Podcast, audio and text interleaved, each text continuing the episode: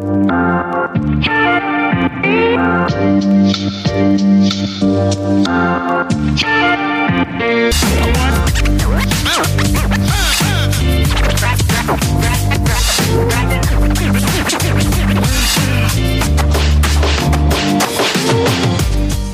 what's up, sports fans? How are y'all doing? We've had a bit of a space between episodes. It's been a crazy few weeks. October is here, which means Halloween, one of the high holidays, is coming up. And, uh, uh, you know, life gets crazy. And that happens. But don't you worry, we're not going anywhere. We still got lots in store and amazing guests to talk to. And today, one of those amazing guests, which I'm proud uh, to introduce, is owner of the TriFit, or co-owner, sorry, of TriFit Barbell, uh, a affiliate coach of the Bama Brick Squad training, one of Bama's own, Mr. Chad Delaney, out of East Coast, South Carolina, if I my memory does serve, uh, with TriFit Barbell. Um, really awesome guy. I've been following him now uh, since we started talking and uh, introduced through Miss Stacy Bama And since then, he's been a wealth of knowledge. He loves what he does, and his passion comes across, and he's a funny dude.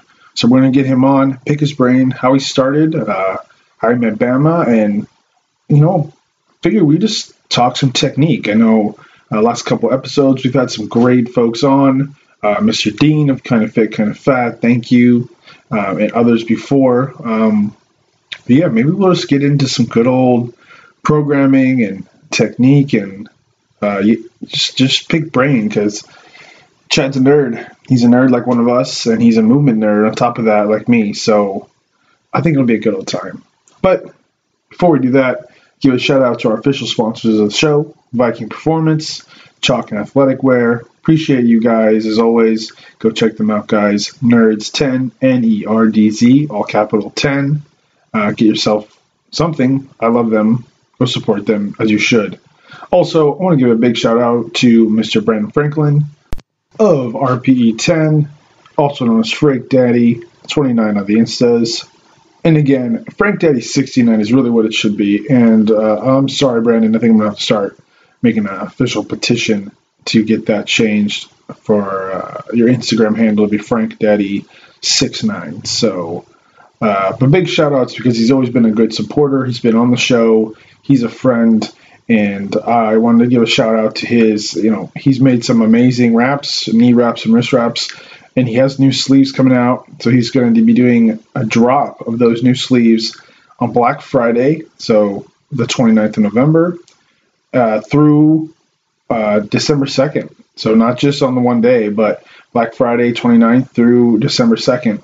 No code uh, needed. It's just going to be uh, an automatic discount that's added. The bundle deal is going to include the new FD choker sleeves that he came up and designed, the wrist wraps, uh, or elbow cuffs, and then he's going to throw in a shirt, an FD choker shirt with one of the best logos around. Uh, the sleeves will also be discounted uh, automatically as well. So, I mean, shit. Uh, Brandon's a good guy, and he is loyal and he has an eye for quality, and he's always about friendship over money. So he's not paying me for this. This is just because I want to support him, and he makes uh, a great quality product. So uh, shout out to you guys, and uh, go check him out, rpe10.com, and November 29th through December 2nd. He's going to be, you know, laying it down. All right. Well, that's enough of that let's get Chad on and let's talk some fun stuff. What's up, dude? Good morning, Mr. Chad. How you doing, man? I'm doing great, man. How are you? Um, you know what, man? I'm gonna be honest. I'm out of coffee, and it really oh, kind no. of that. Uh, that was for a bad day. Oh man, that that's how I started. That's how I started. I got up and I was like, "Oh, cool. I'm up. Gonna get ready for the show." You know, got some bacon going, and then go to open up that coffee cabinet. it's not there. Oh no, that's the worst. Yeah, I'm, I'm, I'm, lucky, man. We got we got Bang on delivery here, so I'm never without the caffeine. Oh, nice Bang on delivery. that's that's how you. Uh, I feel like that's a good like marker of any like gym owner. It's like, hey, I have caffeine delivered to my gym. So. Oh yeah, oh yeah. We don't go without. I mean, we got Juggernaut Nutrition, pre workouts, and bangs with like what do we got? Eight different flavors. So yeah, we don't mess around. Yeah, definitely. But then again, I, I am I am just like a bougie coffee drinker. Like I just want some like really fancy ass like African coffee to uh, I made on a pour over. Just oh, yeah. pretend that I'm I'm not low stuff, class. Like the borderline illegal stuff is the way to go. My uh, my wife got me addicted to like cafecito, so it's like Latin caffeine espresso. Just I mean, the stuff is like crack. It's it's amazing. So, Where does she get this, and can she hook a brother up? I'll find pretty sure she orders it online, like straight out of like Latin America. So I will definitely get you the hookup. I, I really I want to like pretend like your wife drives down to Miami, goes to like a back grocery store, through like three other doors to some lady who brought it. Yeah. Uh, your wife's a badass. Yeah, oh, she is. Oh, yeah. Oh, yeah. She's definitely way tougher and more badass than me. Way more street cred than I. Uh, that's like my girlfriend. She, uh, I, I feel like there's always that like constant saying that, you know, behind every great man is a greater woman probably rolling her eyes. So, yes, exactly. That's, that sums up our relationship for sure. Yeah, I think it's any good relationship. If you have a woman who, who will roll her eyes at you, but she still likes you, I feel like that's all right. We're doing we're doing okay here. oh yeah, uh, definitely. I mean, uh, I think I was uh, Trisha King over the weekend. We brought up just like how I how I managed to uh, to get with Gabby, who is my wife, and uh, I was just like, well, I think I was just really funny, you know, like, like she's just adorable and smart and super strong and super passionate, and I'm looking at myself and I'm like, I gotta have something. I'm, I'm the funny one. I think I'm the funny one in the relationship. He's, he's pretty funny. I think I'm the funny one. I think I'm, I'm the funny one. keep her keep her laughing because as long as they're not bored, that's uh, that's that's what it is. You keep if you can. Yeah, I think you know laughter is the best medicine. It's the best diffuser. If you can make someone laugh and they feel comfortable just like laughing their ass off with you, I feel like that's that's the start of a, like a healthy, you know, uh, um, emotional dynamic on that 100%. end. So um, yeah, so you know, make it make him laugh, and, and obviously, you know, just don't be a douchebag. I feel like that's a good yeah. Follow up for all men, yeah. for all for all men. For all men, Yeah. like you know, you know, yes, be funny, but you could be a funny douchebag. Be funny, but don't be a douchebag. Don't be, yeah, absolutely. Yeah, be be a nice person. Just be a nice person as a whole. I think that's great. Um, well, dude, thank you for you know, like I said, you know, us. Uh, I know the schedules this past couple of weeks, especially for me, have been stupid. But uh, thanks for coming on, and uh, I've been looking forward to talking to you. So, um, if you could maybe introduce yourself a little bit and um, how you started into lifting in the gym, um, getting you know hooked up with Bama, and all that. Absolutely, man. Uh, well, well, first off, thank you for having me on. I, uh, my schedule's been ridiculous these past couple weeks as well. I've been traveling, and then this previous weekend we actually hosted a, a USPA competition, and so that was awesome, amazing. Um, for the most part, everybody came out healthy, and lots of PRs made. Uh, a couple of our athletes made some national records, but uh, but yeah, so I really appreciate you having me on. Um, but as far as I go, um, I mean, my story is probably like a lot of lifters in general. I started mostly as a bodybuilder. Around the age of like 13, uh, my father actually, for my 13th birthday, gave me uh, Arnold's Encyclopedia to Bodybuilding. And then like a Joe Weider bench press and barbell and some dumbbells. So he took me down in the basement one day and put me through this ridiculous arm routine. And I literally couldn't scratch my own head. But from there, I was hooked. So from like 13 to I would say 21, 22, I strictly bodybuilded. I hypertrophy. It was all about making the gains. Um, and then was it in college? I think I really took off as a uh, more of like a collegiate volleyball player. I started playing volleyball a little bit in high school, and then I really got aggressive as far as like athletic performance. So went from more like aesthetics to to performance, where I wanted to increase my vertical, I wanted to increase my arm swing, I wanted to be faster, I wanted to be leaner. Um, so I did mostly uh, indoor and some beach volleyball for I would say four or five years of like college life, and then after college, that's when I became, uh, well, it was earlier in college I actually started doing personal training, but personal training, I, I always kind of bodybuilded, always kind of, you know, strength training, always valued strength. And I think after, after college was over and volleyball kind of dialed back, I actually um, met up with my business partner, Logan Krieger. So him and I both had very, very similar like backgrounds and understanding of how you know general health works and physiology and anatomy. Um, him and I both got like nationally certified. I got a weightlifting certification through the USAW.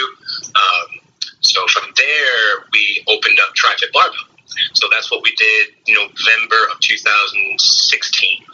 So it is now three years later, but you know, right when we started, powerlifting just kind of became something in the gym. Um, we had several members uh, who had already been competing, and they actually went and participated in a USPA competition. And we just got talking with uh, Gary and Trisha, who run the USPA in South Carolina. And, um, you know, from there, they end up asking us to host a competition. So I think it was June of last year, where they actually hosted a competition here for the first time, uh, the Stars and Stripes competition, which was awesome. And Stacy Burr just happened to show up in the building, and just about everyone was starstruck. You know, I, as soon as she walked in, I'm like, "Holy crap, is that Stacy Burr?" And so, um, you know, went right up to her, introduced myself, said, "Hey, you know, thank you so much for coming. This is awesome. Like, you know, we're big fans and all that stuff. And Stacy, just being her awesomeness, was super humble. She's like, hey, anybody in here who wants to come talk to me, say hi, get a picture, you tell them to come right up to me. I'm not that kind of person. I'm just a, another person that, you know, just lifts really heavy compared to the rest of the world. But no, she didn't say that. She, she literally word for word said, hey, you just tell them to come right up and say hey. Yeah. So super cool. Like, so I naturally just gravitated towards that kind of person. Um, humble, you know, down to earth, but just loved lifting heavy. So that competition really sparked um, a lot more interest in the world of powerlifting for me. Um, you know, I'd done push pull competitions up until that point. Um, there's some local people that host push push pulls, Upstate Barbell Club. They do a push pull competition every every year, October uh, Strengthtoberfest. Um, so I actually participate in that. Like three or four times. They're awesome people. They always put on a good show. Um, that kind of got me my first taste of like competition strength training. Whereas before it was, hey, this is my gym PR. I, I maxed out deadlifts again for like the third week in a row. So I really didn't know what I was doing up until that you know, one month of nothing but maxing deadlifts. yes, you know, just like just like everybody else. I maxed out my deadlifts last week. Let's see what I can do this week. Um, no, but after meeting Stacy and hosting a USPA competition, I realized how much more there was to the powerlifting world. So from there, that's when I really like I mean, I went out and I started reading and getting to know as many people as possible. Um, you know, I, that's how I actually met my wife, and uh, she uh, introduced me to a ton of people. Like, I got to go down to Florida to meet uh, the American Barbell Club, which I mean, they got some of the strongest, most intense, awesome athletes as well. That's where I met my coach, uh, Dr. Jared Skinner, uh, who's been coaching me for the past year. Um, so, it, it, I mean, it really all kind of started back then. So, you know, it's been it's been a part of my life, you know, for 15 plus years, just strength training in general.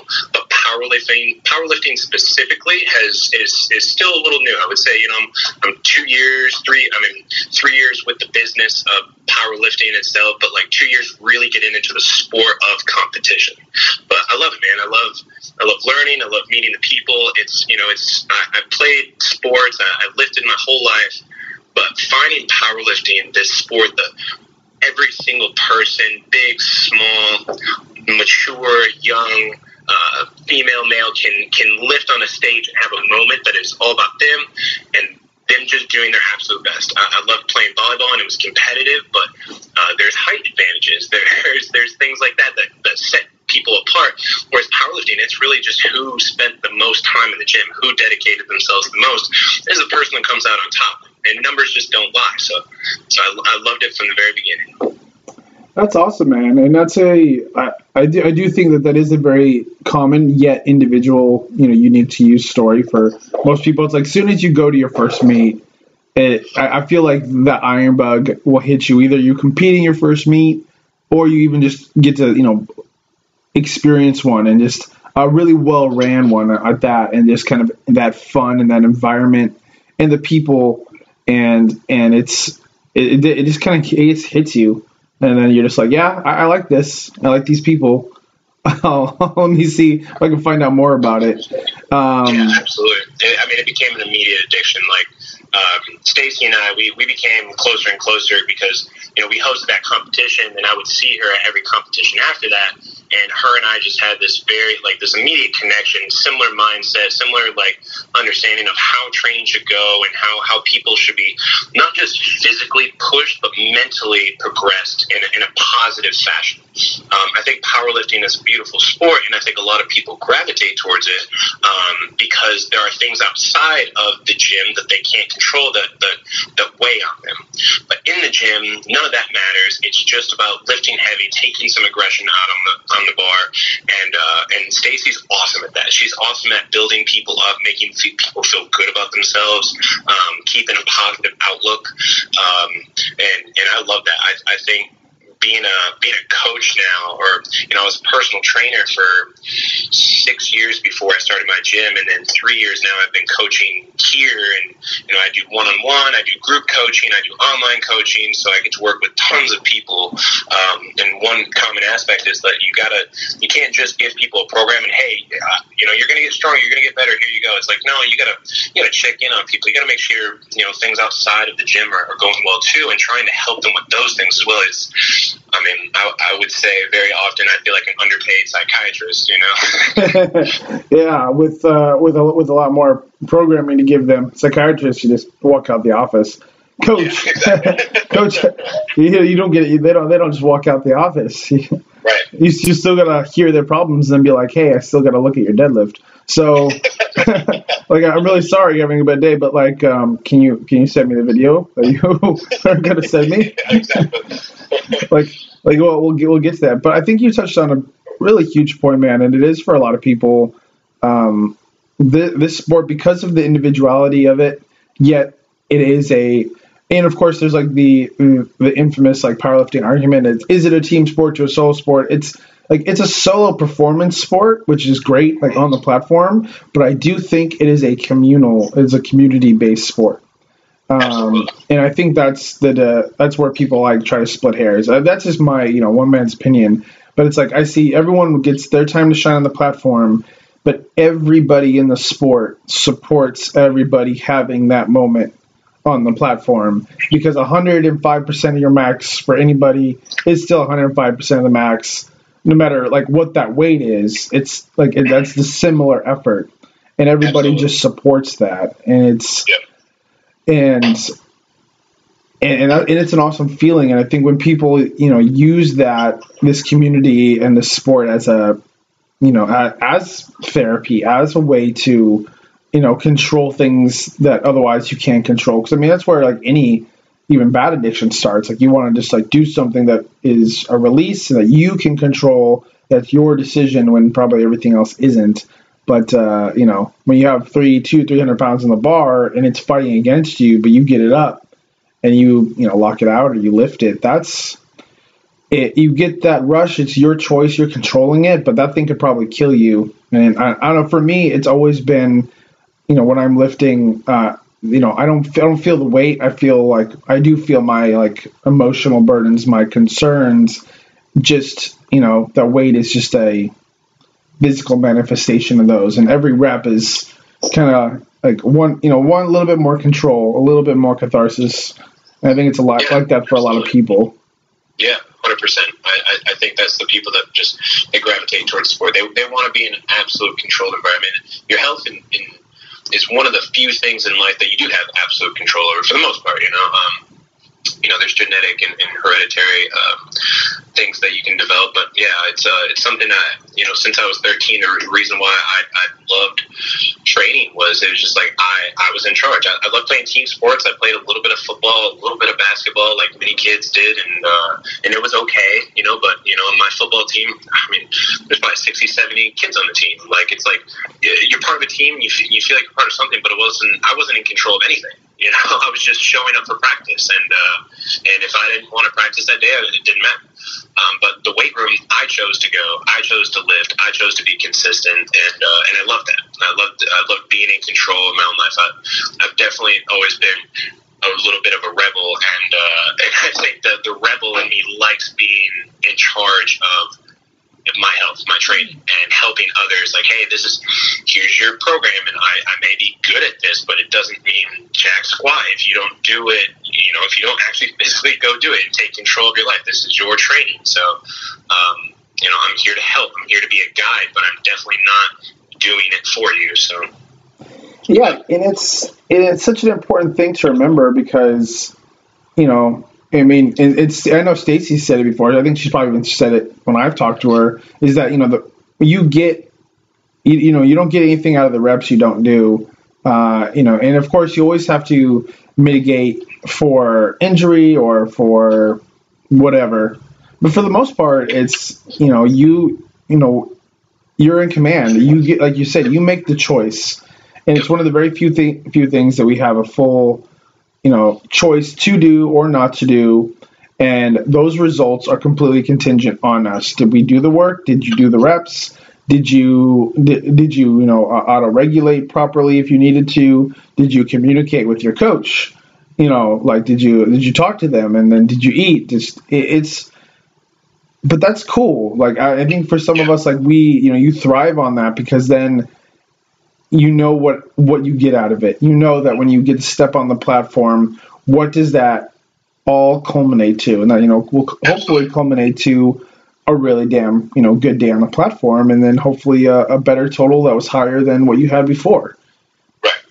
I mean that's that's I, I think powerlifting, you know, when I, when I first got into powerlifting, one of the things that I realized right away is that powerlifting. I mean, it's it's very simplistic. It, it, it's three movements, you know, nine total lifts for an entire day. I mean, that's it's a very simple day. You get you get nine minutes on the platform tops, and it's like, but you know, powerlifting may be simple to understand and grasp, but it's impossible to master. You know, like you could spend every day of every minute focusing on that big day. And not all of your ducks will ever line up. You can, you know, watch your nutrition T, train perfectly, but you're still going to have some variable that is out of your control. And, and I love powerlifting because, you know, the more you dive into that rabbit hole, you realize that it just keeps going. You know, it, it, you can, you can literally become so invested in this sport and get more out of it, or you know, just graze the surface and be totally okay with it. And uh, and and I just you know, and I love that. I love that it's simplistic, but at the same time, um, um, very very complex. You know. That's uh, there. There's an old there's an old boxing saying that the, the simpler the the simpler the art, the the you know the more depth it has. Uh, yeah, absolutely. You know, because if your tools are limited, you know, why it's an old boxing saying. It's like you, you know, you only have your hands. Um, if, then you have to deepen your craft. That's what it is. The more simple the movement, the deeper the craft. That was like that was the actual like uh, you know the quote for the most part because yeah you have to you have to find nu- nuances. You know, it's like you can't just get a new tool. You have the same tools, but now how do you apply them? How do you use them? And I agree. I think powerlifting, you know, like it's just squat, bench, and deadlift you know, you know, vertical press, horizontal press, and you know, and a, and a vertical pull. Like that's yeah. like that, that's it. But you know, yeah, perfect meet conditions do not exist. You know, like they had raw nats this past week, and you know, obviously, you know, following people who I knew were in it and whatnot. It's like you see constantly that, um, oh, this little hiccup here or this went well. Uh, it just there's no such thing as a perfect day or perfect yeah, conditions. You're never 100%, you know. No, or just or just freak things like um, my buddy Angelo. Um, he's a host of another show called uh, Two White Lights. He competed at Raw Nats, and he's a, he's a strong dude. And he was, you know, really honestly, I, I thought he had a great day. His third deadlift, he went for seven twenty two or seven twenty seven, whatever yeah, he, he, yeah, he he's strong. He's real strong. Yeah. And gets it up. Honestly, moves fast, like a second attempt. Um, looks like he's gonna lock it out. He's he's literally about to like lock out, like straighten his knees and everything. And you know, those fucking damn stiff bars. it just like this, you know, his one hand is kind of like just like pops out. Like he wasn't even tired. He wasn't even out of position. It just it just you know had that that little stiffness just kind of like popped out and he was so pissed he like i have to send it to you he like jumps on the platform like he literally like does a vertical jump just out of like god damn it. And then just uh, just like that's what it was. That's all it was. He was just like god like why? Can, I, can, we, can we get a mulligan sir? Can we just mulligan mulligan back? Yes? No? No? Leave the platform? Okay fine. Yeah. like and and then just yesterday he like he uh, you know he was back home and he you know pulls out the deadlift bar and uh, pulls 733 like just perfectly like beautifully like that's how that's how his you know his third would have looked and it was it was heavier and but of course it was a it was a you know deadlift bar not a stiff bar because those are better people Yeah. Yeah. I don't fucking understand. We make better equipment to better facilitate, but you still want to not do it. Okay, whatever. Yeah, yeah. Um, no, I, actually going to be competing in my first uh, USAPL competition this coming uh, November 2nd, so a week from this Saturday. So for the past year, Jared, uh, my coach, has been uh, coaching me on the stiff bar, and it, it was a big transition. I mean, it, you know, I was using a deadlift bar for a good like year and a half there, or whatever, and um, and uh, I mean, it, it's a it's a different beast to conquer. It's a different way. I mean, the tool just there's no flex to it. The way that it rolls, the way that it handles in your hand. I mean, I and I pull hook grip, so I, I mean, I, I try my best to uh, to to make sure my pinkies are, are strong, and uh, and I know how it goes. I mean, the other day I was I was trying to work up to a conservative, you know, one RM just to test the waters, and uh, and sure enough, grip was the limiting factor. Everything was moving fine. I get just to the top, and all of a sudden, just you know, Yep. pinky just rolls on one side, and that was it. Yep. That, yeah. That, and that's also true. Like I, I love stiffy deads like during prep, uh, or like during you know really just during your you know your volume work in this building. Like I, I actually really do enjoy, um, you know that having that extra like stiffness. You know, powerlifting talk out of context always just sounds so weird. Um, It really does. It's I really like the stiffness and the stiffy on you know like it's great for volume. Like stiff volume is great. Um, I think you mean innuendos. Ayo. That's a, that's that's an innuendo packed in an innuendo. You're welcome. Right. It's a, a double a double entendre, if you will. And anyway, but uh, I, I agree. But it's like once you you know like I, I have a meet December eighth.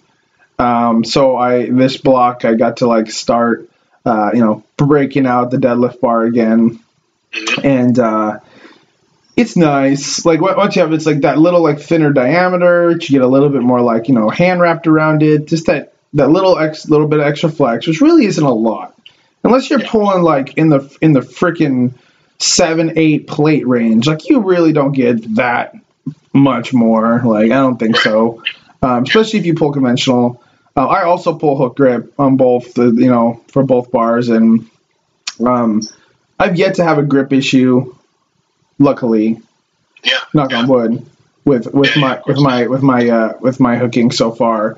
Um, so that's good. But it's like, yeah, man, it's a it it's it, again, no perfect conditions exist, and then you always have to uh, adjust. Like I'm, one of my favorite things is uh, just traveling and going to new gyms, and um, because I, you never know what kind of equipment they're going to have. So if I have to if I have to deadlift or squat or whatever that day, it's like they're not going to have the same Texas bar that I use. Maybe they don't even have one. Uh, they may not have a, a deadlift bar. They just have some ollie bars.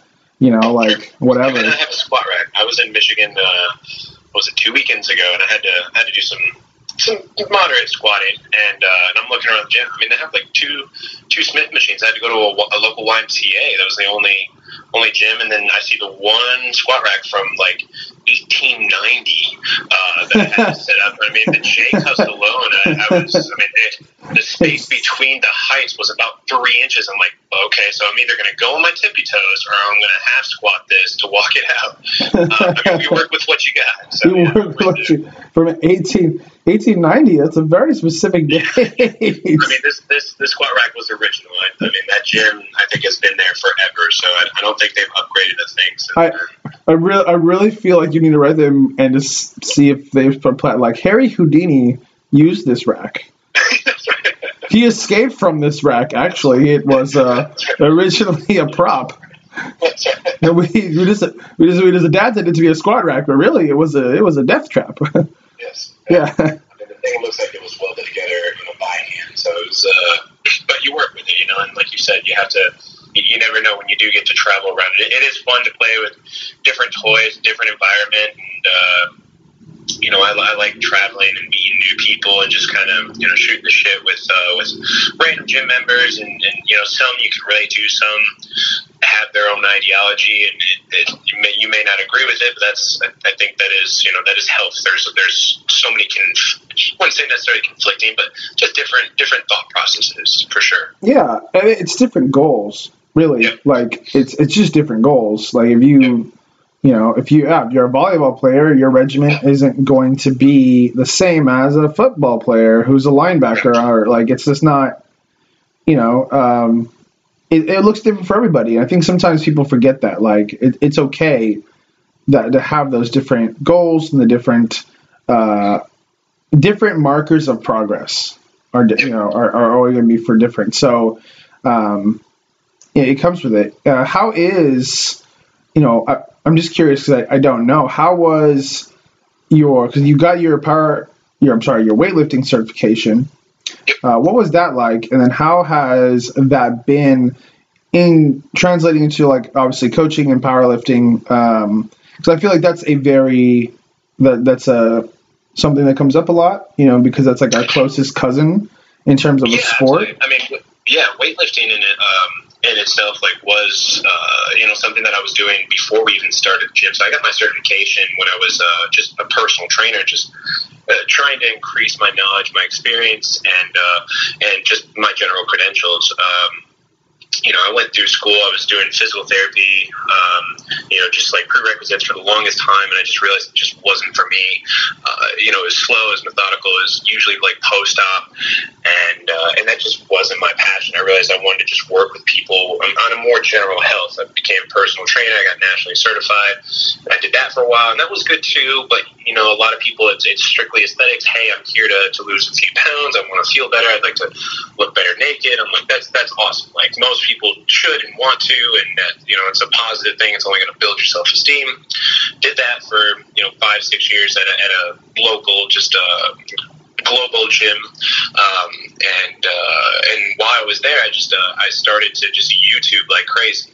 Uh, came across people like 3DMJ, Layne Norton. Um, Juggernaut Training. Uh, so those guys obviously like sparked a huge interest in me for um, strength training and weightlifting, and uh, you know um, what is his name? Uh, Dr. Quinn Henoch. You know he wrote a book on weightlifting that I read, uh, which I loved. I think he's just a very brilliant person. He sums things up very. Um, very simple, you know, which just I think shows the, the depth of knowledge that he has. Um, but then I went and got USAW uh, certified level one. That was awesome. Uh, that was four years ago. Um, but that experience was good for me. Uh, for the most part, it was uh, being a bodybuilder and a volleyball player. I had a good understanding of like inertia, momentum, but weightlifting, you know, taking a bar, which I had up until that point used strictly for like bench press and bicep curl, um, you know, learning how to snatch was awkward. It didn't make a ton of sense. Uh, you know, clean and jerk, like that was, uh, it, it was a hard it was a hard, it was a 48 hour class so like i think total of like 10 hours six hours the first day and like four hours the second day so um, you know during that class we had a i forget his name now this much much older man who i mean he was probably 70 plus guy's been in the weightlifting world for just decades upon decades um, you know, he, he, he was funny. I remember him coming up to me while we're practicing snatching, and he looks right at me and he's like, "You have short arms. Snatching's not going to go well for you." And then he just walks away. Um, so that was it. It was. Uh, I mean, he could see on my face I was struggling to understand some of the basic principles and just. Um, you know, sinking into my heels, bringing my torso more upright. You know, I'd been deadlifting before that, so I kind of got the, you know, a good general understanding of hip hinging and wedging. And but with weightlifting, it's it's much more of a squat or jumping, a plyometric pull than it is, you know, just a, a strict hip hinge. It's it's predominantly your quads and your calves that, that start the pull and, and get it going versus like your hamstrings and your glutes. And uh, but yeah, I'll never forget the way that yeah he said that to me, and I was just like, all right, I don't know if I should be discouraged or I want to prove wrong. Yeah, you're, you're like you're like thanks. How do I take that? You weirdo! Like, But when uh, you know when my business partner and I started this gym, you know we, we started with the intention. You know we are TriFit. You know the TR, TRIs. You know the Tri. We want to be strong, athletic, aesthetic. So we wanted to train people on any any modality of training. So whether you wanted to power lift, weight lift, body build, athletic train, we wanted to provide a house and a home that you felt welcome. So me having a weightlifting background and then him and I already doing some powerlifting. I played sports in college and then bodybuilding. So I had I had pretty good foundation and, and experience in all these areas to help people. So there were people that were initially coming in that were I wouldn't say like ex CrossFitters, but definitely appreciated having a well-rounded um, training model. So I would implement some of these things into their training. Um, you know, now that we're kind of you know we're three years into this, we're realizing that some as far as weightlifting goes, it's it's a beautiful, amazing sport, and I had the highest respect for it. The unfortunateness of it, the time that it takes to get really good at Olympic lifts, is is much longer and much more extensive than powerlifting. You, you know, it, you, teaching people how to. Sorry, go ahead. Oh, I was gonna say, so you mean like China starting them off at like three and five years old isn't overkill? yeah, yeah, you know, I just uh, I can't I can't get them that young. I, I'd love to, you know, we have some youth, but yeah, uh, when you have someone that's coming in that's you know 30, 40 plus, uh, things are rigid, things are fixed, things you know the neurological connection is difficult. And so they most people come in they want results and they want them as soon as possible.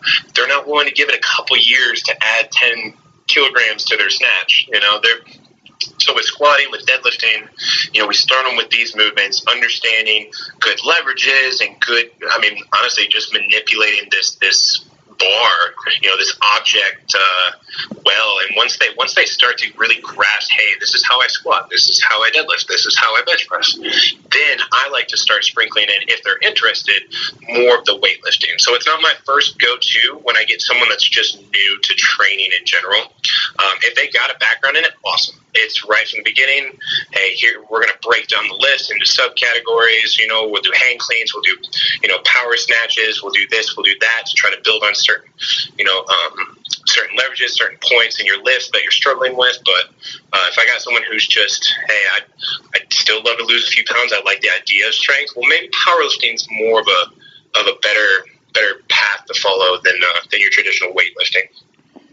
Right, and and weightlifting obviously between it's like we have you know powerlifting, which is really a you know a uh, I guess now it's a single plane like motions, but it's you know it's, it's a squat, it's, it's bench, deadlift. While you have weightlifting, which are you know multi-plane and vector like force vector at once compound movements, Yep. and and then you have to like catch the barbell Yep. on top of that. Like you have to catch it in midair. you, you literally have to receive that stuff Yeah. on the shoulders and yeah, Yeah, or over the head, yeah, yeah, or over the head Yeah. with your there's a lot there's a lot of trust. It's a it's a you got to jump in with both feet. There is no you know oh, I'm going to just stick my toe in. It's like it, then it's just not going to happen. yeah, it won't work. I mean, because to get that, like, just to even get to a point of like a triple extension, like when you're doing a pull, is you have to commit to that shit, um, and have that kind of, you know, it's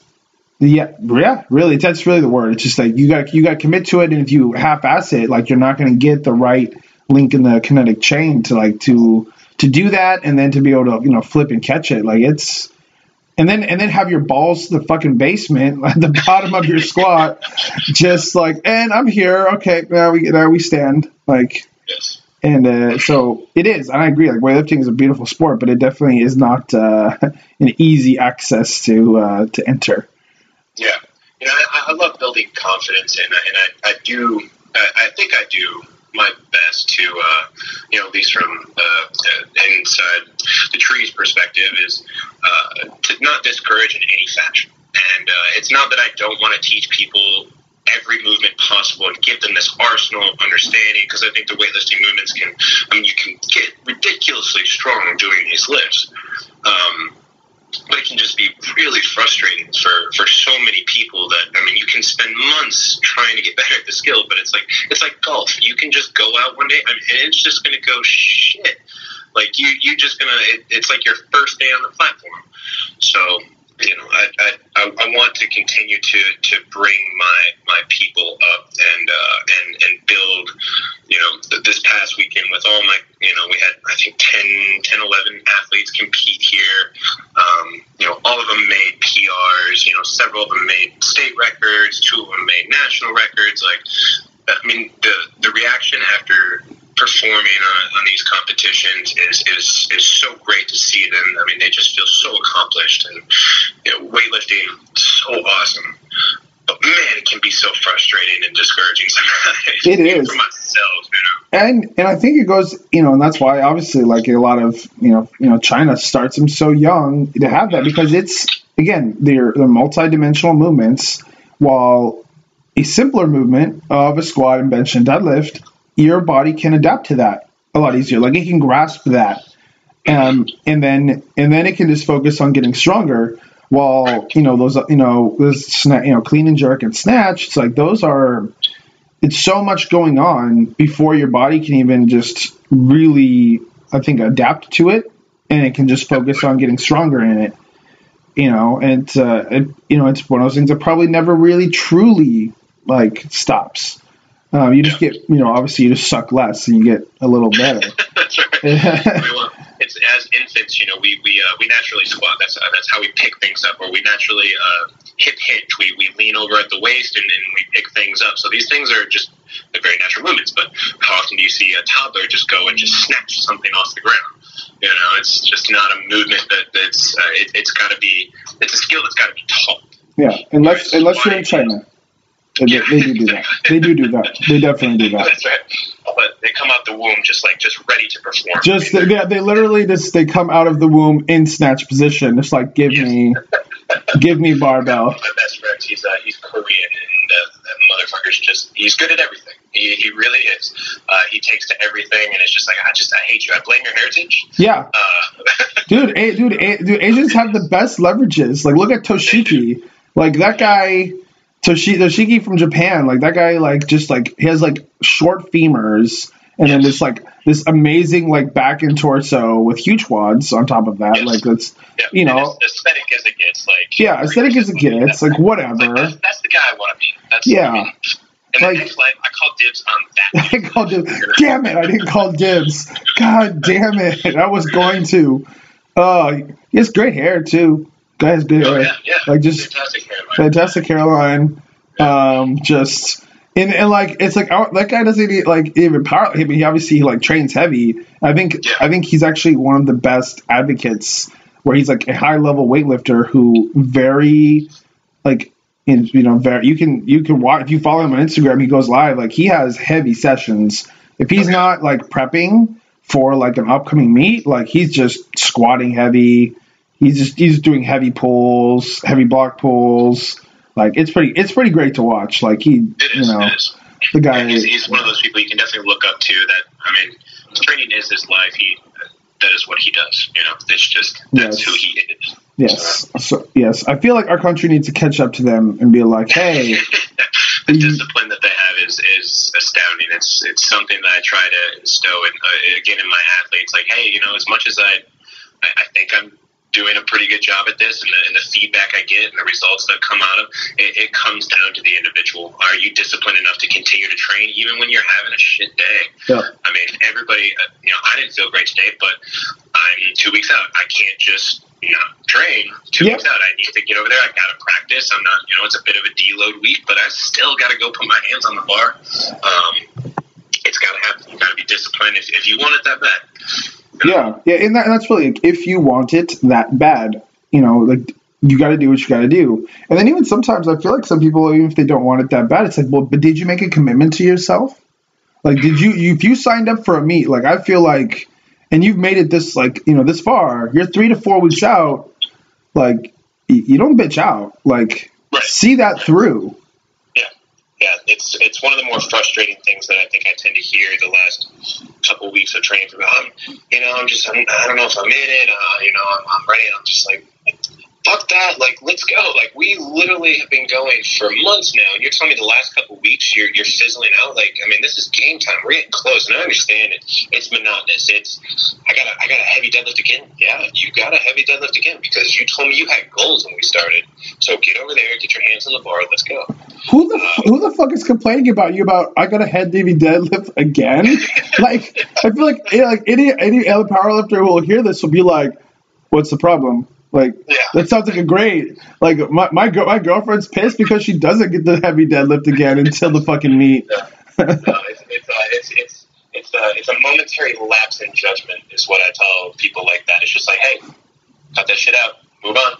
Yeah, or or it's like yeah, exactly. Or it's like what's moments later they'll finish their lift yeah. and they're like, okay, you're right, I'm, I'm fine, I'm fine. I just had to I had to, you know, man up a little bit. I'm like, all right, that's all it took. Yeah, or you just got to work through stuff. Like you just gotta, like sometimes you got to work through it. And you just got to realize that that's resistance. Like I don't know if you've ever. There's a great book called the the um, the War of Art, and the mm-hmm. and the author he talks about like that's the biggest thing is is resistance. Is you know like your your your brain, the world, whatever whatever your craft is, whatever you're deciding to do that you're trying to create. And honestly, sports is one of them. Like if you decide to do a sport, any sport, like you are creating something. Um, you're creating an outcome and a result, you know, in your body and all that stuff, and you're going to get resistance because um, yeah, because it's hard. And that's but once you work through that, yeah, that that's the the payoff. And I think that um, like I, I, come from a sports background, martial arts and swimming, and obviously you do too. I think he, though we have more experience than some people who maybe haven't with, um, we know that what the the payoff is on game day. Like that's what we live for. Like I I fucking I live for that shit. I love game day competition. Like that's where I want to shine. I want it to be on the platform. I don't care about in the gym. It can be monotonous as I'll get out. I don't really care because I look forward to competition. And and if I don't do the monotonous, I don't get to go to competition. And that's just it. Like that's just bar none. That's that's the that's the bottom line. And uh, I, and that's like a, but that's like a long game. You know, it's like you got to play the long game, and a lot of people have a hard time, I think, cir- circulating their head around long game. Oh, totally. Everybody's everybody will sign up for a sprint. You know, oh, it's it's only forty yards. Okay, I'll do that. Uh, it's like no, this is a marathon. This is this takes months. This takes time. Nothing nothing happens overnight. Yeah. Um, you know, I, I, I think we probably both experienced. You know, when you get someone you know very new to the powerlifting world, they love it. They take right to it, and they make ridiculous progress. Fifty pound PRs on each lift in a single cycle it's great because they went from not knowing what they're doing to all of a sudden having a general understanding. And that's fantastic. But then they get into this mindset like, oh, this is going to happen every time. And before I know it, I'm going to be caught up to you. And I'm like, well, uh, slow your roll, okay? the time that it took to go from a 100 pound squat to a 200 pound squat is nowhere near the road of a 200 pound squat to 300. And it only amplifies tenfold for each and every increment after that. Um, you know, I love the ambition, I love the enthusiasm, but I also I'm a realist. I'm I, I'm a no BS kind of person. I don't I don't sugarcoat things. I stick to what science has shown us, and uh, I, I don't like to play the you know potentially card. You know, it's more like, hey, this is this is just what's real. Uh, you know, if you're an experienced athlete, I got a few people that are just absolute studs in every way. Uh, their discipline is top notch. They're just instinctual animals. Um, you know, I, I'm real with them. Hey, if we had five to ten pounds on a lift, that's a good day. You know, that's that's a good day. We're going to chip away because we're in this for the long run. You know, so. Yeah, and it's and I think people like have to realize that like when you make those big jumps in in games when you first start, it's because you you haven't really gotten stronger. You've actually just probably more just uh, been able to show a bottom line strength. You probably already have a little bit you know, you learn some good technique, you learn better position, you learn how to brace. And then yes, then any type of like, you know, work you have been doing will you you're learning how to express strength that you've been holding on to and been building. Um, and so that's huge. That's a, like you said, that's huge from like 100 pound to 200 pound squat. It's huge. Like you'll you'll make that jump. Um, but once you get to the point where you're all right, you're now literally at your baseline strength like your full baseline strength. Now we have to chip away on it. Like that takes time. That's uh, nature doesn't work that fast. Like muscle adaptations and muscle fiber stimulus is not. Uh, yeah, it's not that fast. yeah, it's, it's absolutely not. I mean, in in the big picture, I mean, you know, the body, the body is, is remarkable. It, it, recovers from heavy training sessions, and it's just a it's an incredible thing that we that we have learned to do to, to manipulate our bodies. Like we can literally change our tissues to be stronger and look better, and you know, and perform in certain ways. That's just astounding. But yeah, it's nothing happens overnight. Nor would I. I mean, even if I if I had the option to be able to acquire 100 pounds of strength in literally a single night, I don't know if I would take it. Like I don't know if I earned it. It's you know, it's like people that win the lottery, it's like was it like seven out of ten people that win the lottery end up going right back to the same financial status within a few years anyway? Because they didn't they didn't acquire that those finances. They they were literally given it you know? So they didn't they didn't learn how to manage money properly.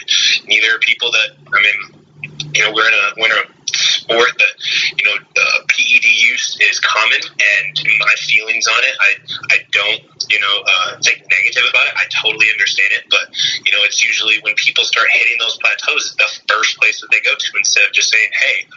Am I just not giving this enough time? Am I not training properly? Am I not, you know, managing my volume the way that I should? Like, those are the things that we should question. So yeah, exactly. Because because because uh, I mean, PEDs work. Like that's that's the thing. They do work, but they sh- they they should be whipped cream, not not the ice cream on the sundae. Like they should be the sprinkles on top to help you push that last little bit. But you still have to do the work. You still gotta you still gotta you know to uh, scoop the scoop those scoops of ice cream to bathe the base.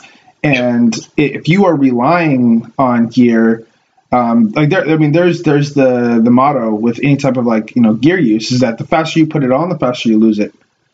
So so so it's like the heavier the compound that's intense, you know, um, like you know, just fucking just stick some tread in your eye. Like yeah, you're gonna get real strong and you're gonna get big, but once you come off, if you come off, if you're smart enough to come off, um, yeah, you're not gonna keep that much of it. Like it's uh, but if you are smart with it and you stay low, like you know, treat it just as that. Treat it like this is this is the whipped cream on the sundae this isn't what makes me, and you um, cycle off properly and um, just not, you know, it, it's it's it's it's not the you know it's it's not your base. Then you know then like yeah like that's you have to look at everything else. Like what is your technique? Like you said what is your volume management?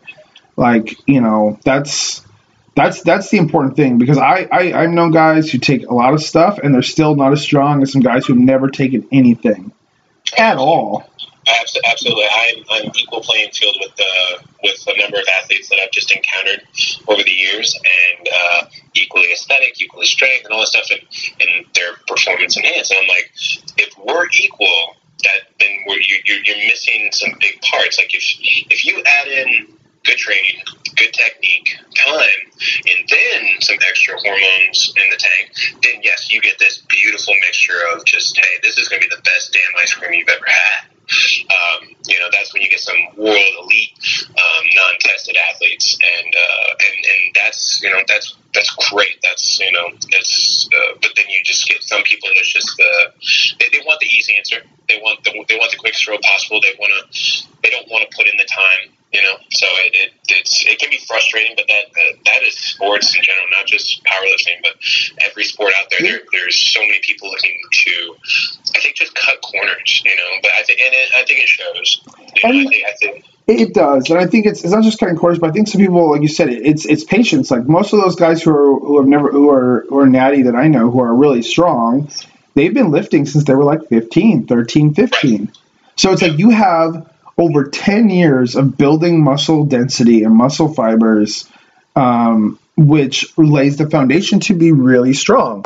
So that's why you can you see guys that like Raw Nats who are able to you know you know deadlift in the sevens. Like my buddy Angelo, he's just been de- he's been he's been lifting since he was 14, 15, and uh, consistently, like consistently. So it you know and I think some people like if you start late, like I know I started late, you know, when it comes to like lifting, seriously, um, I, you know, it's like it's like man, it's like to catch up with them.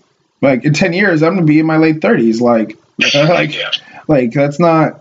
I mean, I'm I'm going to be 30 years soon, so yeah, I'm gonna be late 30s, going on like 40, and then it's like, oh, then what?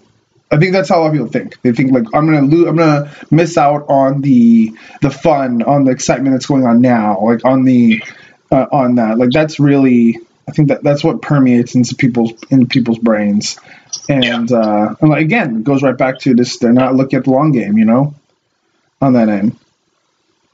No, absolutely. I mean, we have a we have an athlete here, uh, Jeff Binger. I mean, he is uh, 42 years young, and the man pulls over 700. He just competed at Raw Nationals over the weekend. He took third, and uh, I forget where I got left up. But anyway, you know, we have we have a member. He took third at Nationals, Masters one. Jeff Bingham. I mean, the nicest guy ever.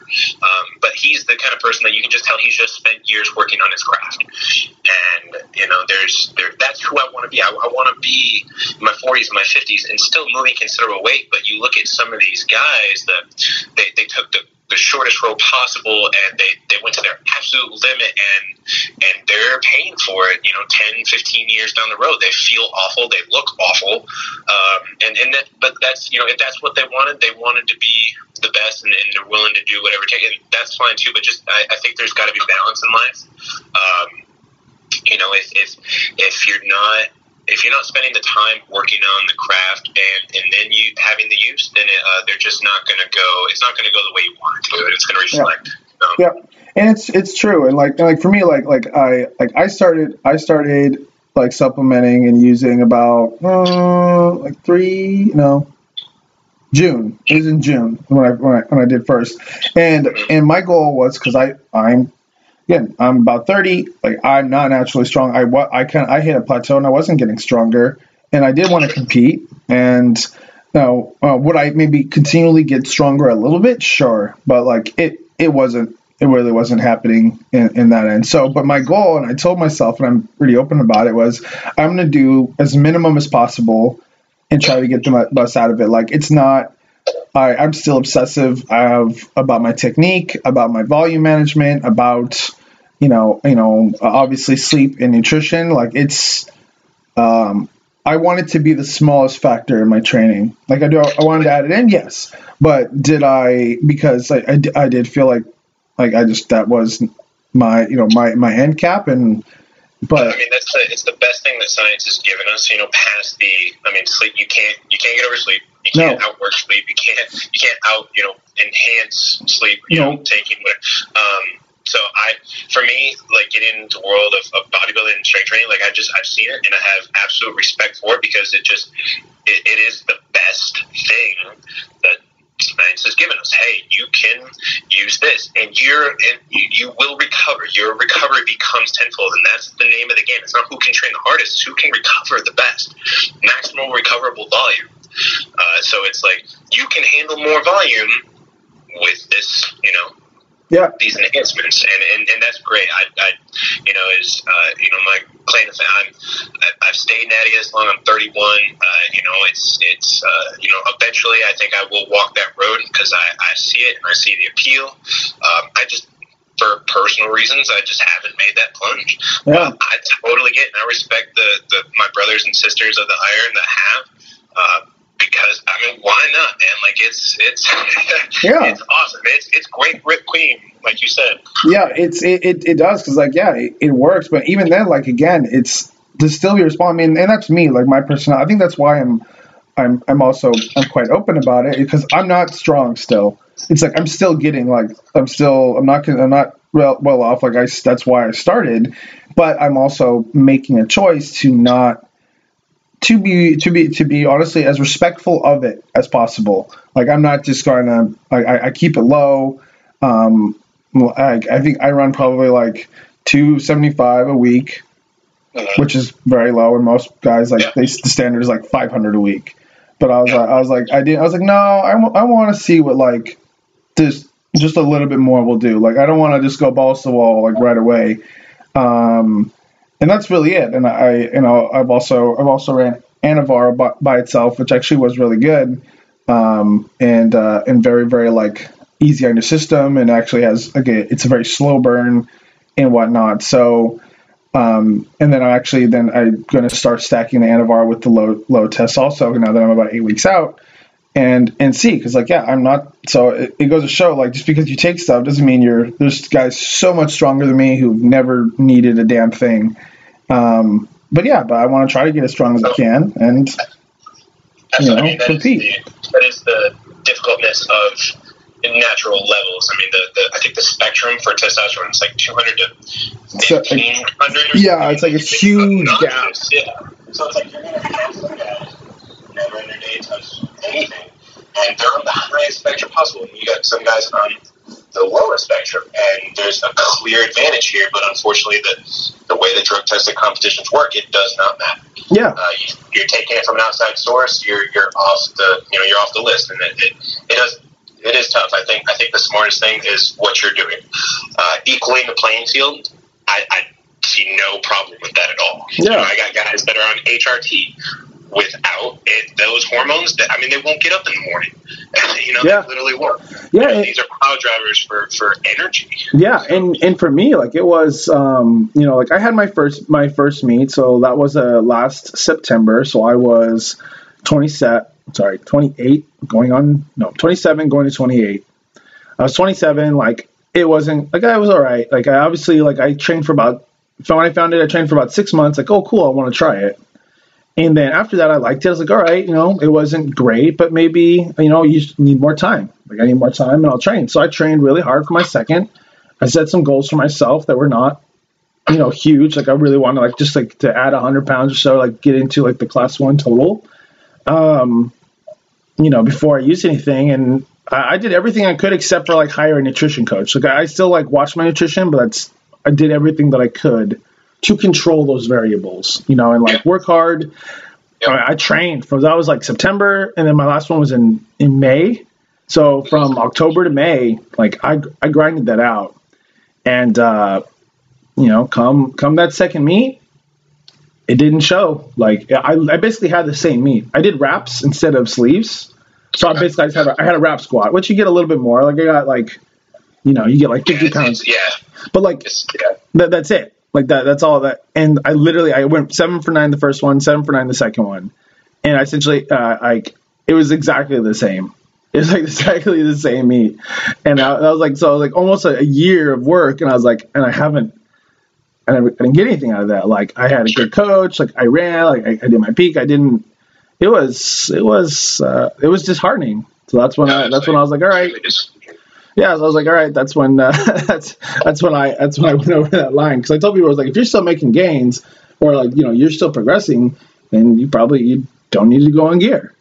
Yeah. You know. Um, but if you you know if you don't, and obviously like you know you want to, that's and that's the difference. And then, obviously, and then, but no, like we said, like don't rely on it.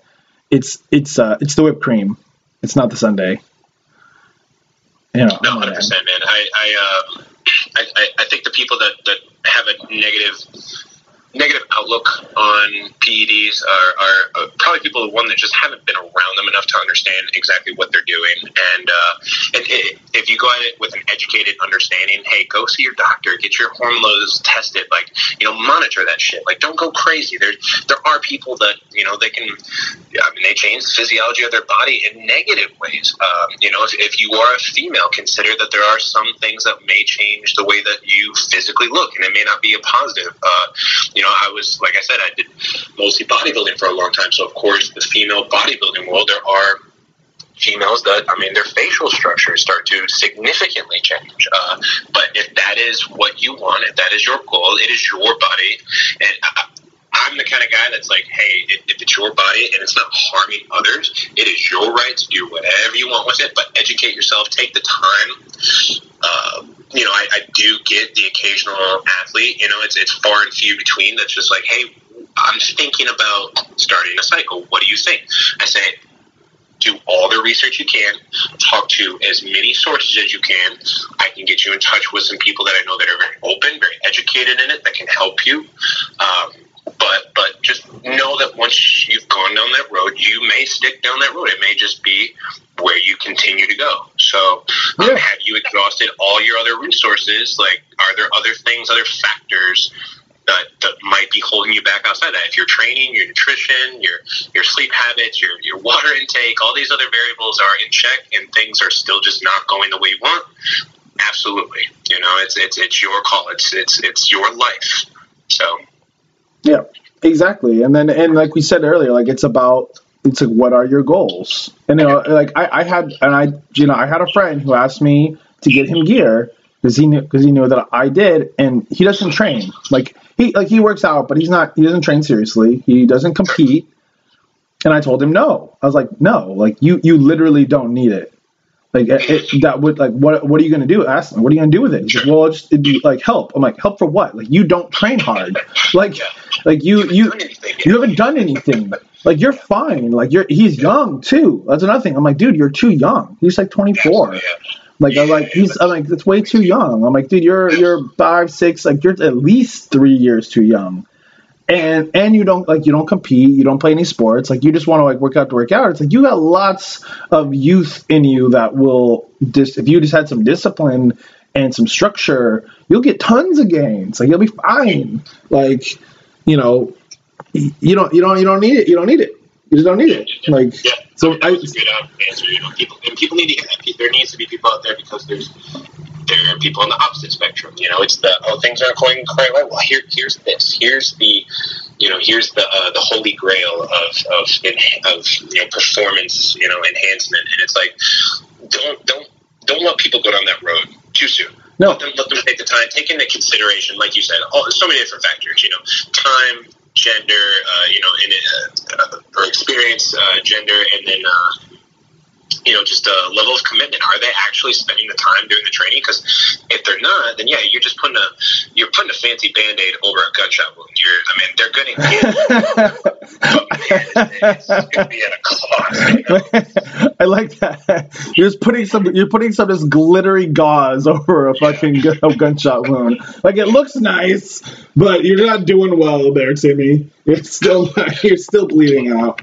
And I think that's uh, usually those guys that get really hurt because they end up making it, you know these ridiculous uh, strength gains way too fast. Uh, they don't understand rehabilitation when they get injured. They don't understand you know managing their strength because you know that all of a sudden they got this substance that does give them this this level of recovery and energy that they've never had before. So that well you know I'm uh, you know I'm just making straight left and right. I, I better you know start maxing out deadlifts again every week and just see where I'm at. And it's like that's idiotic, man. Like, like you, you're no. asking for serious injury. You're asking to destroy your back for life. Yeah, literally. And it's, and it's again, steroids don't make you like they don't make you strong. Like you said, they help you recover.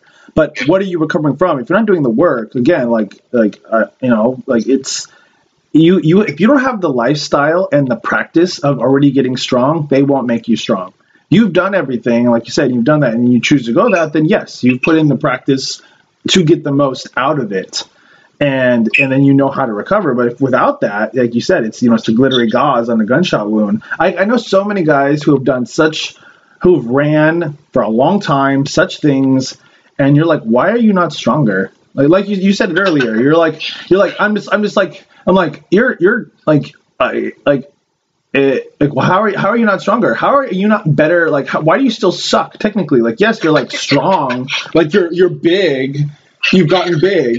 why do you still suck at this? Like, why do you still? No, seriously. I see some guys like I, I still see that like they still like they saw a sucky ass like deadlift where they just like hinge it up, like they pull pull their knees back too soon. And I'm like, you're huge and you ran such things, but you've never really corrected your deadlift or you've never really fixed your squat, and it still looks horrible. And you just literally muscle your way through it. But you're still not as strong as you could be, considering you've taken enough testosterone to kill a bull.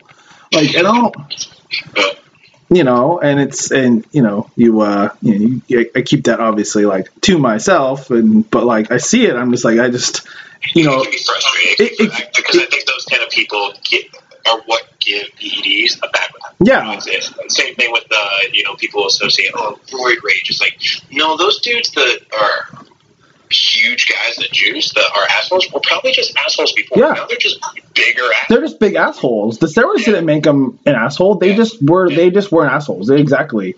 And, and you see that it's like you spent all your money on getting PEDs. You never spent it on a coach to fix your deadlift. Like you know, it's like that's it's just, it's just that, and so, um, you know, and I think that's like kind of like we said earlier. It comes down to like, no, it just you're just either a, a nice person or you're an asshole, and just don't be don't, don't be a douchebag. Like, you know, Just, just exactly, just don't be a douchebag. And, and that's it, man. I mean, that's you know, treat everybody with respect and understanding. Be open minded, and uh, you know, it's it's it's two, uh, what, almost 2020. Uh, we live in a world where there is uh, such a large variety of people, and uh, and so many different people that want to take so many different roads that have many different outlooks. And the best thing we can do is just take approach everything with an open mind. yeah, Uh, and with kindness. Yeah. and with kindness because like that's fucking cool. Like i mean like it's like we have this peppered like variety of people and things and differences. Like you know that's not a scary thing. I think people you know they, you're scared of change you're scared of something different like that obviously breeds you know uh, resentment. It can you know which can lead to obviously insecurity and hate. But if you don't have that like you're like it's exciting to not always have the same person or the same thoughts or the same methodology if and it can be really fun as long as everyone approaches it like you said like don't be you know don't be an asshole be open minded it can it can provide a lot of enrichment in your life instead of just the same old thing you know um you know it's like who wants to just eat hot dogs and macaroni every day all the time Absolutely. it's fucking I mean, gross is tough. There are, uh, I I think the, the beauty of, of science is that it has given us these these tools to help. I, I literally think help people achieve things that they they just literally could not without. Uh, they just couldn't. Um, like you said, I mean, uh, age starts to play a big factor. Um, you know, as as men, you know, we once we get over the age of thirty, uh, our testosterone levels just naturally start to deplete pretty fast, and uh, and so without without some of these systems, without HRT and stuff like that, I mean, you have guys that I mean.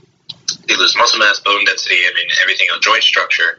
Um, Yep. So we have this these amazing scientific like methods to, hey, you can still get stronger and enjoy your life and feel good and look good and have you know ambition and drive and give it to the old lady when you get home and, and everything else. You know, it's uh, I, I I think it's a great thing, but you know, just always like I said, taking taking approach of hey, this is this is my life, this is my choice. What have I done? Have I have I exhausted my other resources? Is everything else lined up? You know, and uh, and then just talking to some people that that you know have that experience, you know, and getting getting good feedback from it. You know, it's there's there's there's a lot of people out there. Uh, unfortunately, now because of the you know social media, which is a, great thing because it's helped me you know meet people like yourself and Bama and all these other people and become associated. You know, she recently recently brought me on as an affiliate coach, which I was super thankful for to be a part of her team. Um, but you know, with social media, you also get a lot of people claiming to be coaches and trainers and uh, you know and, and cookie cuttering uh, these programs and these nutrition plans and all these other all these other methods of, of, of training that it's just like but you one first of all if you if you haven't actually worked with people face to face for I would say no less than three or four years don't don't be an online coach get get the fuck out of the game like you, you need to know what it's like to be there in person to address certain issues because online is a completely different beast to conquer. You need to know how to help people through video review and communication. And if you don't understand how to communicate face to face, you definitely can't do, do it through uh, through your phone. Um, but you know, it's a. I, I, I like seeing that there's a lot of good coaches coming out there because there's a lot of people with passion and heart that really do just want to help people. But then you do get a lot of people that are just jumping into the game because uh, they're bored. They like to work out a little bit. They, you know, they they've had a little bit of success on their own, so they think that they need to start helping others. And it's like, do you do you need to be joining this this this you know army of people because uh, there are so many coaches coming out every day and trainers, and it's just like, well, I, I like to work out. I'm like, that's not a good enough reason to be someone's personal coach and, and confidant and mentor. You need to actually you know, significantly want to help people and, and have an understanding of how to help people and, and have an understanding of anatomy and physiology. And if you don't have these backgrounds, I'm sorry, you don't you don't belong in this sport. You don't belong in the world of, of personal training. You, you you're risking people's general health and your you know. And I've, I've met people and some of the experiences that I've had with previous trainers and coaches is it's almost horrifying. Like they told you to do what? You know, I mean, it's it's it's like, well, that's that's unfortunate that you had this experience because now they have this negative you know, uh, association with, with coaches and trainers. Well, you know, he hurt me because he was just, you know, he was ramping up my, my, you know, the, the intensity on the bar just super fast and I just wasn't ready for it. I'm like, well, you know, I'm sorry. I'm sorry you had someone that didn't understand proper progression. Uh, I promise you I'm not that guy. If anything, I'm the guy that's usually like, let's take a little more weight off the bar. Let's continue to practice. And until things look sound, we're not moving up. You know, um, my, my number one goal, as always, is not to hurt people and to only build stronger athletes. You know. Wow, you mean you just you mean you like to see people get better, not worse? It's, it's the weirdest thing, dude. I'm telling you, like, dude. Uh, I, I, just, uh, yeah, I, dude. that's some weird, like that's some that's some Chinese shit there, bro. That's some Chinese training shit. Some little bit of Buddhism, you know. That's uh, yeah, that's that's the that's. like I, um, want to come back in the next life, and I want to be able to choose, you know, which life I get to lead. And I think if I treat people with respect and take good care of them, I feel like I'll be Toshiki. You'll be Toshiki. you, enter the pearly gates. Have I earned enough Toshiki points for reincarnation, sir? tickets, just like I was a good person. He was a good person. Look how many of these. Look how many that I did. Can I? This is this is a lot of Toshiki points, sir. I feel. I feel like. Come on. Come on. Help, help, help a dude out. Like, reincarnation magic would be great. Give me those short femurs with the big quads, and I'm I'm ready to squat the world. No, but it's um, and you make a good point. Like honestly, like I've uh, I went to I've actually pulled away. So I, I started off as like personal trainer. I have been for about since 2015. I started doing personal training, and um, and it, you know, I, I had a, I've had a hard time as a personal trainer because I was skinny, especially back then, and I didn't quote unquote look the part. And but and I, you know, obviously look to always, you know, get better. I went to sports massage school, so I went to massage school to learn anatomy. Um, yeah. You know, I took physiology, you know, coaching psychology you know, at the community college here. You know, pretty much, you know, I, you know, oh, you know, did try to expand my craft and do that, and then, uh, you know, I wanted to start competing as a, you know, really as a form of, of the both as goals for myself. I like having that, but then also, um, as a way to validate myself. Because if you were, I feel like if you're an active athlete, you do get, you know, treat like people will like listen to you more. Um, an important case is in kind of to echo what you had said, like some of the best athletes are horrible coaches. But they're not good because like, they, it's just teaching is not their skill. Um, and, teaching what they've been taught. It's like, well, the, the, application doesn't work that way. You can't you can't apply the same method from one athlete to another. Yeah, because it doesn't, so, well. it doesn't because like like if I met Toshiki, he tries to teach me how to squat like he squats. I'm a giraffe person with giraffe legs. Like it's not going to work like, at all, at all. So you know, so there, so there is that. So I and I love teaching. Like I love the act of teaching. I'm I'm I'm good at repackaging information. Like that's a gift I have. I'm dyslexic, so I've always had to relearn things. So being able to repackage and facilitate information to get perhaps a, a light bulb moment in someone is something something I'm familiar with. I always have to do it for myself. And but the when I honestly I've pulled away because once I started competing, I realized like how far away from the higher levels that I that I'm at. And not that performance, you know, makes a great coach, but just in terms of understanding, like until like I still have a couple clients that I like that I teach that I've had for a long time, um, you know, and you know, which is which is fantastic. But like I, I, I just I started feeling I was like, you know what, I just have more to learn. Like I'm not going to put my hat, my you know, my hat in the ring there when I really just don't feel like I'm there like I'm there yet. Like I have more to learn. And and and uh, maybe and sure, maybe it's partly insecurity, maybe it's partly the fact that I can't, you know, perform at the level that I'd like to make me feel valid enough to do that as a coach. Um, probably another reason why I even started this show because I wanted to like talk to people and like share information and learn with people. Um, but at the same time, like yeah, I because like you said, the saturation of people in it, but it's like, but like, but they shouldn't be in it, you know. And uh, yeah, I, I definitely, I definitely stepped away. What makes you a good coach, Nicholas, is that you're you're a good student. You you you enjoy learning. You know, from what I, what I'm gathering, just from you know us talking and stuff like that, and following you now, and it, when you're constantly a student, you have an understanding that hey, I, I don't know anything, or I, I, I know some, but I there's all, there's more and more information coming out every day, and we, we live in a great time where like we can get that information with the I mean the click of a button. It's fantastic. Yeah. You, don't have to go to the library anymore and try to dig through all these books. But best, I think the best coaches, best teachers, are honestly were the best students. They, they had a passion for learning. So when you when you're constantly trying to learn and improve yourself, then that's only going to translate to your clients and your people. So I mean, I, I you know I say that you know there, like I said, there is a, a an over you know, uh, an overpopulation of just these people coming out calling themselves coaches and personal trainers, and you know, whether you have a lot of experience or a little bit of experience, it's like I think I think really the best ones are just the ones that just like, hey, I, I know I don't know everything, you know, and they accept that. Uh, you know, I think the people that you got to be careful of are the ones that claim to have all the answers. You know, I, I try to be pretty good about saying, "Hey, if I don't know the answer, I'm going to go find out for you." Yeah, like, exactly. Just give me some BS. Like, hey, I'm going to just make up some words. I'm going to sound super smart, and you're just going to accept it. Uh, but but just be out there and be aggressive with your learning. And, and you know, when when I you know first met Stacy, I mean, and, and and just got started in the powerlifting community, I realized how little I, I didn't know about just you know this specific strength sport and how much I wanted to learn. And I mean, since then it's just evolved, and I'm constantly trying to read new information, and following people, and and following people that you know I I, I trust that have you know have the my and, and others' best interest at heart. Um, but I, I, you know that's what makes you a good trainer, man. Is that you're you're a good student. You love learning.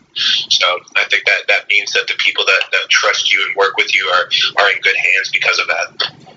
I appreciate that, man, and I think it's that is that is the goal. I think it's the same thing with martial arts. It's like the best students become the best teachers because it trickles down, and they realize, like you say, you don't know everything, and you realize that what worked for you may not work for somebody else but you just try to share. You're like well this worked for me. Here's like here's the context. Here's like what brought it up. And and really it's just you know i think that's good students just share their process.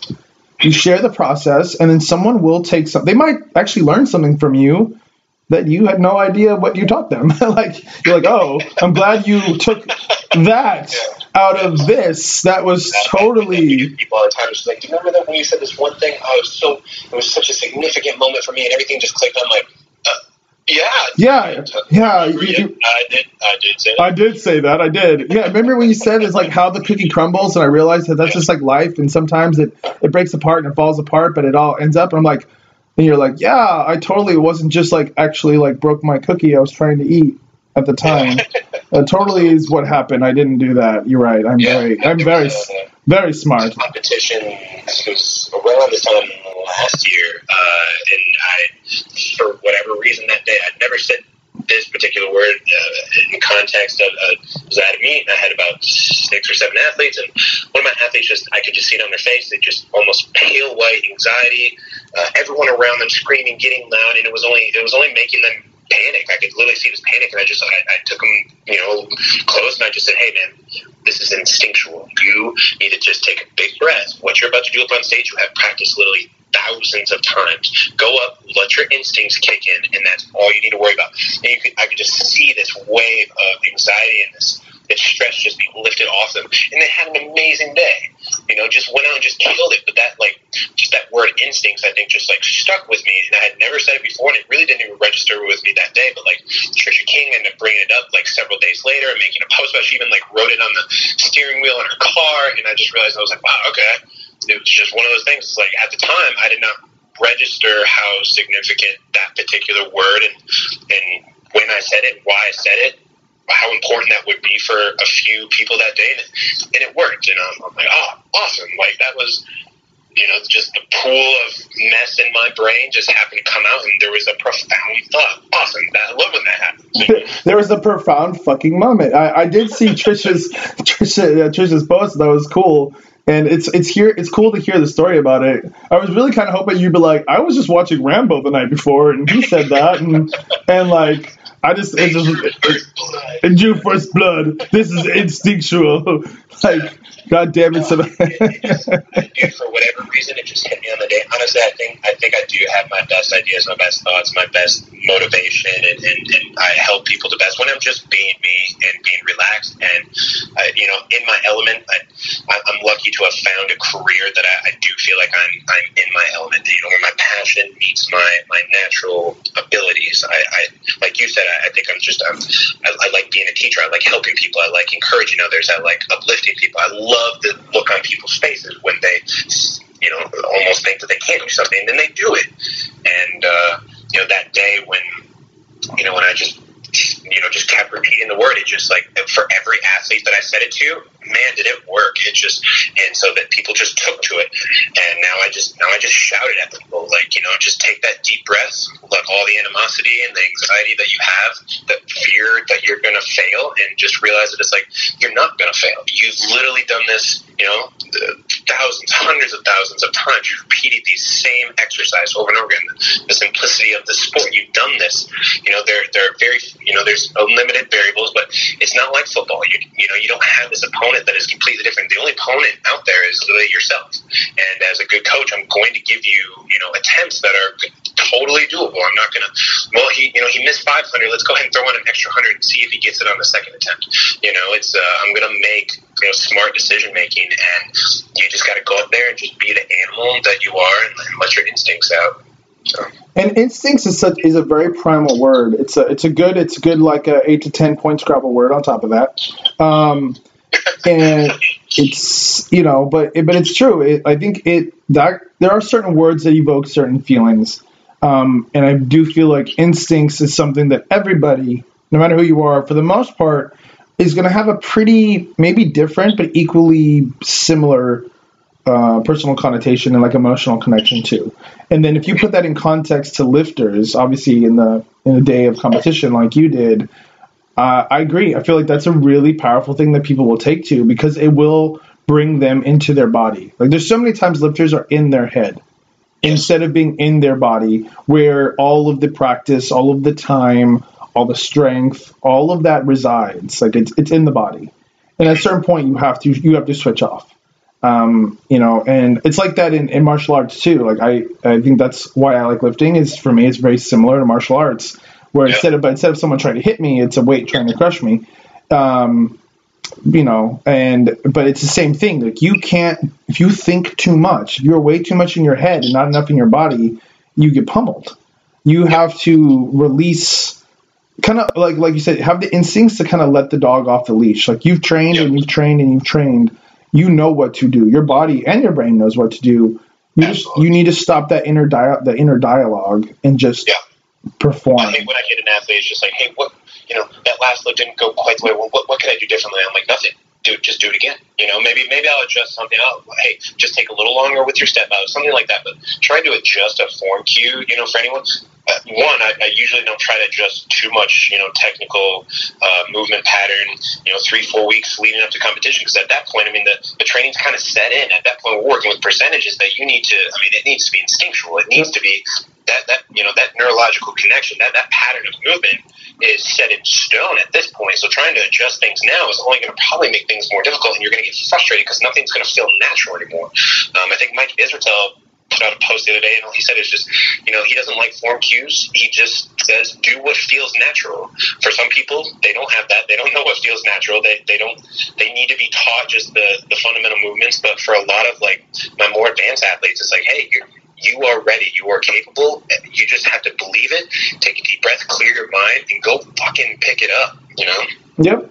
And I think sometimes, and I, I have a theory, and see, I mean, you can disagree with the theory, or you could echo the theory if if, if you hear any validity to it. But when I used to play guitar, and in music in general, and uh, for me myself, and then even people I played with, you know, you practice and you know you practice all the time, but once you're done practicing, actually don't think about it.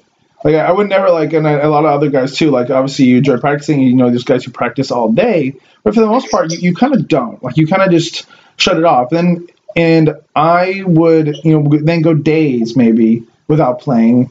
And whenever I would pick the guitar back up after practicing or after a couple days, it was always easier like it got easier every time, and it was really satisfying. Like it was a satisfying feeling.